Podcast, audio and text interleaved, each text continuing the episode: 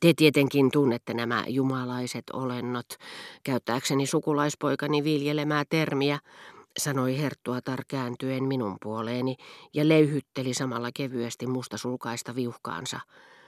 Suoraakin suorempana tuolissaan hän kallisti päänsä ylvästi takakenoon, sillä vallasnainen hän oli aina, mutta tuli joskus myös esittäneeksi vallasnaista. Kerroin, että olin käynyt takavuosina Amsterdamissa ja Haagissa, mutta jättänyt käymättä Haarlemissa, koska aikaa ei ollut paljon enkä halunnut sekoittaa saamiani vaikutelmia. Ah, Haag, mikä museo, huudahti Monsieur de Germant. Ehätin sanomaan, että hän oli varmaankin ihailut siellä Fermeerin näkymää Delftistä, mutta Herttuan tiedot eivät vetäneet vertoja hänen itserakkaudelleen. Niinpä hän tyytyikin vastaamaan omahyväisen näköisenä niin kuin aina, kun hänelle puhuttiin taideteoksesta, museosta tai taidennäyttelystä, jota hän ei muistanut. Jos se on näkemisen arvoinen, niin minä olen sen nähnyt. Mitä ihmettä? Te olette matkustanut Hollannissa, ettekä ole käynyt Haarlemissa, huudahti Herttuatar.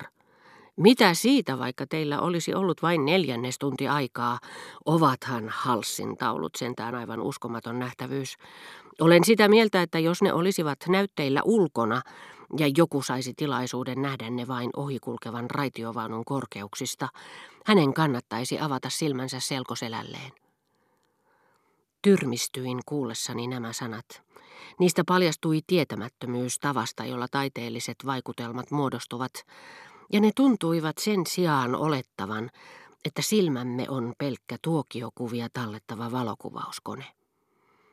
Monsieur de Germant nautti herttuattaren puhuessa minulle näin asiantuntevasti aiheista, jotka minua kiinnostivat. Ihaili vaimonsa kuuluisaa ryhtiä, kuunteli mitä hän sanoi Frans Halsista ja ajatteli, hän on uskomattoman hyvin perillä kaikesta, Nuori vieraamme voi olla tyytyväinen, hänellä on edessään entisaikojen vallasnainen, sanan koko merkityksessä, eikä hän tänä päivänä toista sen vertaista tapaa.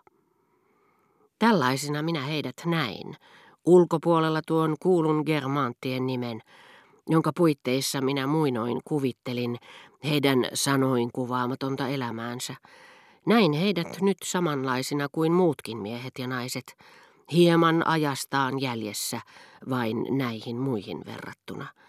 Mutta kumpikin eri tavalla, kuten niin monissa Faubourg Saint-Germainin perheissä, joissa nainen on osannut pysähtyä kulta-aikaan, mutta mies on palannut menneisyyden nulikka-ikään valitsemalla mahtipontisen Ludwig Filipin vaimonsa ollessa vielä Ludwig 15 ajassa. Se, että Madame de Germant oli muiden naisten kaltainen, oli ensin ollut minulle pettymys. Vastavaikutus sai sen nyt oivallisten viinien suosiollisella avustuksella tuntumaan suorastaan ihmeelliseltä. Itävallan Don Juan tai Isabella d'Este, jotka mielessämme sijoittuvat nimien maailmaan, ovat yhtä kaukana historian valtavirtauksista kuin Meseglisin tie Germantin tiestä. Isabella Deste oli todellisuudessa varsin vähäpätöinen ruhtenatar, vastaavalla tasolla kuin ne, joilla Ludwig 14 hovissa ei ollut mitään erityisasemaa. Mutta meistä hän tuntuu ainutlaatuiselta ja verrattomalta. Me emme osaa kuvitella häntä vähäpätöisemmäksi kuin itseään kuningasta, jopa niin, että illallinen Ludwig 14 seurassa tuntuisi meistä vain kiinnostavalta – Isabella Destessä me taas, mikäli jokin yliluonnollinen tapaaminen meidät yhteen saattaisi, uskoisimme ihailevamme romaanin sankaritarta. Ja kun sitten Isabella Desteä tutkiessamme, siirtäessämme hänet vähin erin tuosta tarumaailmasta varsinaiseen historiaan, meidän on pakko todeta, että hänen elämässään ja ajatuksissaan ei ole mitään siitä oudosta ja salaperäisestä, mitä hänen nimessään uumoilimme.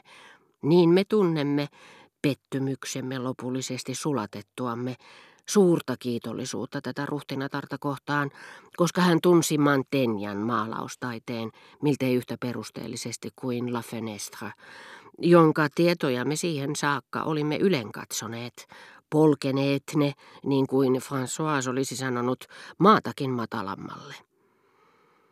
Kiivettyäni ensin Germantin nimen huimaaviin korkeuksiin, laskeuduin nyt alas vastakkaista rinnettä herttuattaren elämää pitkin, ja törmättyäni siellä sinänsä tuttuihin Victor Hugoon, Franz Halsin ja ikävä kyllä myös Viberin nimeen, hämmästyin yhtä suuresti kuin matkailija, joka saadakseen paremman käsityksen tapojen ja tottumusten omalaatuisuudesta jossakin Etelä-Amerikan tai Pohjois-Afrikan kesyttömässä laaksossa, pitää mielessään maantieteelliset etäisyydet, nimistön ja kasvillisuuden erikoisuudet, ja tutustuukin sitten kuljettuaan ensin trooppista vehkaa tai jättiläistyräkkeä kasvavan raja-alueen läpi paikallisiin asukkaisiin, jotka kaikessa rauhassa, joskus jopa roomalaisen teatterin raunioiden tai Venukselle omistetun pylvään juurella, lukevat Meropia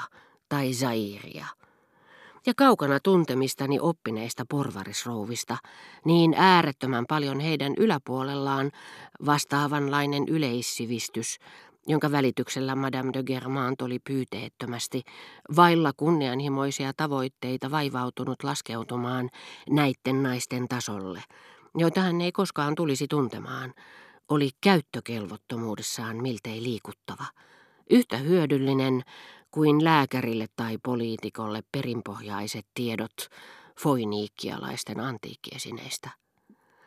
Olisin voinut näyttää teille yhden oikein kauniin, sanoi Madame de Germant minulle rakastettavasti Halsin maalauksista puhuessaan, joidenkin tuntijoiden mielestä jopa kaikkein kauneimman, jonka olen saanut eräältä saksalaiselta serkultani. Ikävä kyllä se kuuluu meidän linnamme läänityksiin. Ai, ettekö te tunne tätä sanontaa? En minäkään, hän lisäsi nauraen, koska laski mielellään leikkiä ja kuvitteli näin tehdessään olevansa uudenaikainen vanhoista tavoista, joihin hän siitä huolimatta oli tiedottomasti ja lujasti kiintynyt.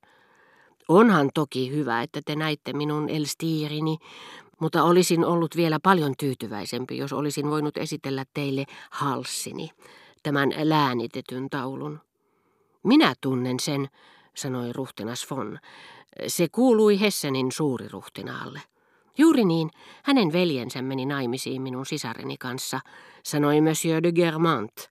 Sitä paitsi hänen äitinsä oli Orianin äidin serkku. Mitä taas herra Elstiiriin tulee, lisäsi ruhtinas, niin rohkenen sanoa, vaikka minulla ei olekaan henkilökohtaista mielipidettä hänen töistään, joita en tunne, että keisarin vihamielistä asennetta ei voi lukea taiteilijan viaksi. Keisari on ihmeteltävän älykäs. Niin olen kahdesti ollut hänen seurassaan päivällisillä. Kerran Sagan-tätini, kerran taas Razivil-tätini luona. Ja minun on sanottava, että hän teki merkillisen vaikutuksen. Ei häntä ainakaan yksinkertaiseksi voi sanoa, mutta hänessä on jotakin huvittavaa, keinotekoista, Herttuatar korosti sanaa, kuin vihreässä neilikassa, toisin sanoen jotakin hämmästyttävää, mutta ei välttämättä miellyttävää, josta tulee ajatelleeksi, että se on ihmeteltävä aikaansaannos, mutta olisi yhtä hyvin voinut jäädä toteuttamatta. Toivottavasti tämä ei loukkaa teitä.